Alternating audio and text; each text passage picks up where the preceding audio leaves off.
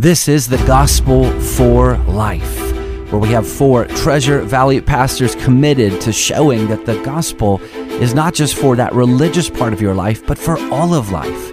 You never graduate from the gospel. Around the table today is Russell Herman, pastor at Cloverdale United Reformed Church, Jonathan Van Hugen from Dayspring United Reformed Church, Vinny Hankey from Valley Life Community Church, and Ryan Hemphill from Treasure Valley Reformed Presbyterian Church. To catch earlier broadcasts, just search The Gospel for Life wherever you subscribe. To find out more about this ministry and about our annual conference, go to reformationboise.com. Welcome back to the Gospel for Life. We are in Reformation Month, the month of October, in which we have an opportunity to think about what God has been doing in His church and how He preserves the gospel from age to age. And in a moment in time, nearly 500 years ago, rose up men, uh, men like Luther and Calvin and Zwingli, to go back to the Word of God and see in it um, truths that the church, the Protestant church, is built upon. And we've been looking at one of those truths, which is sola scriptura, that the, the Bible is the sole authority for life and, and faith for the child of God.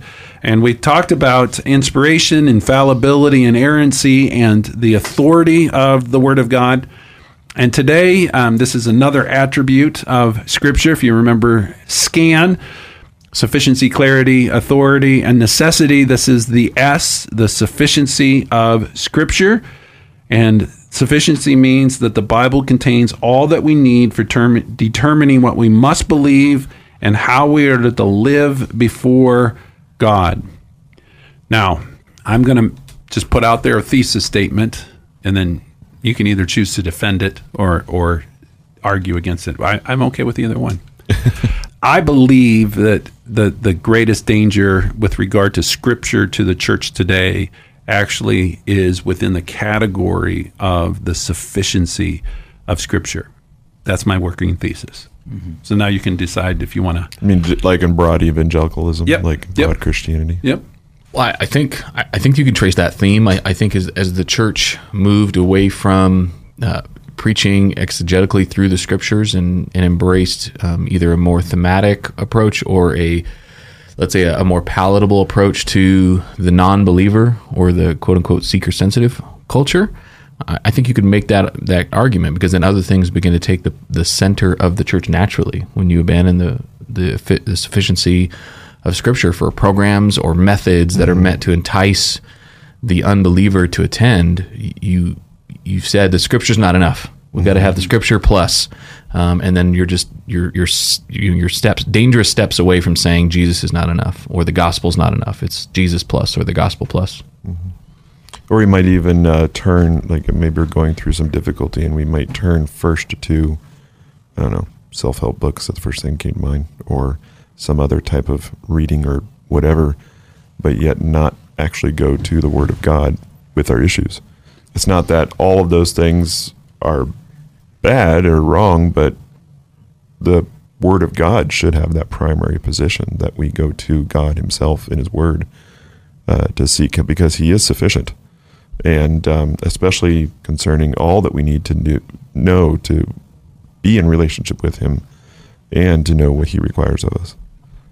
This was one of the problems that even the reformers faced. You know, there was a certain, uh, maybe you call it enthusiasm. Uh, you know, this, uh, yeah, I have God within me kind of thing. You know, more so I'm listening to the voice here instead of listening to the voice of, of Scripture speak to me. And uh, so the the external word of God, the word on the printed page, uh, becomes subservient to the inner voice that I'm feeling or hearing in my own head and it, it might be pop psychology, it might be a, a, you know something like that, or we or we tend to look for extra biblical things to to to serve us to get us to a particular end. We're looking for you know signs and miracles or you know uh, circumstance that's going to determine what I'm supposed to do rather than the Word of God. And I think the Bible actually uh, brings us to a number of passages that uh, will cover that. Uh, sufficiency is particularly found in Psalm 19, um, you know, where we read that the law of the Lord is perfect, reviving the soul. The statutes of the Lord are trustworthy, making wise the simple. The precepts of the Lord are right, giving joy to the heart. The commands of the Lord are radiant, giving light to the eyes. The fear of the Lord is pure, enduring forever. The ordinance of the Lord is sure and altogether righteous. They are more precious than gold, than the much pure gold, sweeter than honey, and the honey from the honeycomb. Uh, you know, by them your servant is warned, and in keeping them is great reward. That's sufficiency of Scripture. That Mm-hmm. covers it, uh, just nearly everything right there. And Paul picks up on that in 2 Timothy 3:16 and 17 after he says that all scripture is breathed out by God. So that's the inspiration that we talked about several days ago. He goes on to say and profitable for teaching, for reproof, for correction and for training in righteousness that the man of God may be complete, equipped for every good work. That's the sufficiency of scripture part of it. Yeah, and and Paul was talking to Timothy, and you know, t- understanding that Timothy was going to face some terrible times ahead. Uh, the, he was talking about the world as as they saw, saw it. You know, the, he, in fact, in Second Timothy, Paul's writing and warning his protege there, Timothy, against those terrible times. He says there are going to be days coming when people are going to be lovers of themselves, lovers of them of money, boastful, arrogant proud, abusive, disobedient to their parents, ungrateful, unholy, without love, unforgiving, slanderous, without self control, brutal, not lovers of, of the good, treacherous, rash, conceited, lovers of pleasure rather than lovers of God. And, uh, you know, the scripture for Timothy, 2 Timothy 3.16, uh, was going to be sufficient for all those circumstances. And that was, uh, in, as Paul is writing, I mean, the New Testament is in the process of being written. And so, I mean, he's Yeah, talking about the Old Testament. Yeah, drawing on the Old Testament. So the uh, there, there's a a testimony that I, I heard from a, a a brother that I think really illustrates the sufficiency of Scripture well. And as he shared his testimony, it was he came to faith in Christ when he was in solitary confinement for 90 days, and all he had was a Bible. And uh, he started reading it to make fun of it, and then he read it again, didn't make fun of it quite as much, and then he read it a third time, and he was in tears. And uh, God in His Word. Kevin DeYoung has this quote where he says this Of the four attributes of Scripture that we started with, this may be, sufficiency, might be the one evangelicals forget first. If authority is the liberal problem, clarity the postmodern problem, and necessity the problem of atheists and agnostics, then sufficiency is the attribute most quickly doubted by rank and file church going Christians. Now, that's quite a claim. But I would just just set before you as a listener how often we see this actually play out in time and space. Um, my kids have gone to a Christian school. They have weekly chapels at that school. So often, what the weekly chapel is is they bring somebody in to give a testimony. What that actually means is that they don't actually believe in the sufficiency of Scripture. If, if you really do believe that the Bible is the inspired, infallible, inerrant, authoritative Word of God that is sufficient for all of life, why would you not, whenever you have the opportunity, put before the people that are under your spiritual care the actual Word of God and mm-hmm. expound on the truths of the Word of God? Because what that really fundamentally means is they trust the power of the testimony mm-hmm. Above the power of the Word of God. Yeah. And we can dance around it. We can do all these other things. But fundamentally, that's what's at the core. That if what you base most of your chapel talks on is the testimony of a man, I would rather have the testimony of God. And that's a sufficiency of Scripture issue. Churches are the same way.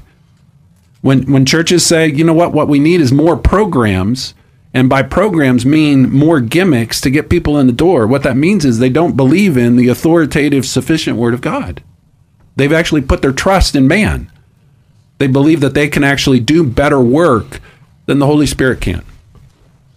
That's my little rant here. But I do actually, we, we have discussions in culture about gender identity as Christians. And what we do is we trust psychology more than we would trust what the Word of God says about the issue. I mean, and you can just go down the list, fill in the blank with whatever topic you want to. I don't care. uh, the, the reality is we really don't believe in the sufficiency of Scripture in a practical, ongoing way of life. We turn to so many other human devices, human thoughts, human wisdom and psychology more than we turn to the Word of God. And you may mm-hmm. be mad at what I've just said, but I'm free for for you as the listener to push back and say, "Well," and then I think you're going to run out of words. You could email us at the Yes. Gospel for Life Boise or Idaho. The Gospel for Life, Idaho at gmail.com. And I am thankful. I spoke at a, a one of the Christian areas Christian schools this year, and when I asked about are there particular themes or topics that you want me to talk about, the response actually was given for the first time since I've been here. This is nine years. The first time that they've said, really, what we've heard from our students is that they want you to exposit the Word of God. So I'm thankful for that. That's a positive change. That's mm-hmm. it, it's nine years, but it's at least a positive change where the students are saying, we don't want more testimonies. Mm-hmm. We want the Word of God. It means the student body believes more in the sufficiency of Scripture than the leadership of the school, is Yeah. what that belie- means. Which that's a topic for another day. But and they're not inviting him back. No, no, I, I, I do believe that it's it's important that we understand that everything that we need for life and godliness uh, has been given to us through the knowledge of God and His Word. And this is a this is a this is the trouble that so many people have. They look beyond the Word of God. Uh, you know, they're you know what you're dealing with trouble, you're going to go to your friend rather than to the Word of God. Uh, now, I believe friends should bring the Word of God to you, and uh, if you have if you are insufficient and don't have the ability to get the Word of God, find those uh, godly individuals in your life that will actually speak truth into your life. You know. In the Old Testament, you look at Psalm 42, 43, you know, the person is tr- troubled about his experiences, you know, and, uh, and uh, you know, the answer was uh, it, in, found in the Word of God. I think one of the challenges, so if we're facing difficult circumstances in our life, I think one of the things we want is wisdom. And I would define wisdom a- as truth rightly lived or rightly applied. And so oftentimes in our pursuit of wisdom, the application of truth, we go to exterior sources of the scripture rather than starting with the scripture itself and determine, okay, what is the truth in this situation according to the word of God? And that's the point. Once we've identified that, then we can seek good counsel from our pastors, from our commu- our Christian community, uh, good books, and the helpful application of what the truth is wisely to that specific situation. But we have to get the order right. Start with the truth of Scripture, and then we can embrace community and exterior resources and how to apply it with wisdom. And I think the tendency is to allow experiences to then trump what the Word of God says. So often in our life, you I hear people say, "Well, I, I know that that might be what the what the Bible says, but." But I'm at peace. But once you put in the word, once you put in the word "but," you've you've actually introduced a sentiment that says, "I actually don't believe in the sufficiency of Scripture. I don't believe in the authority of Scripture. I'm going to trust my experiences more." Yeah. Mm-hmm. And I know that the Bible says something about same sex um, relationships, but I know a couple or I have neighbors. Well, no, no, that doesn't matter. Just stick with what you know from the Word of God. Don't trust your experiences, trust the truth. That's all the time we have for today. All your angry emails can come to the Gospel for Life Idaho at gmail.com, and we will see you next time.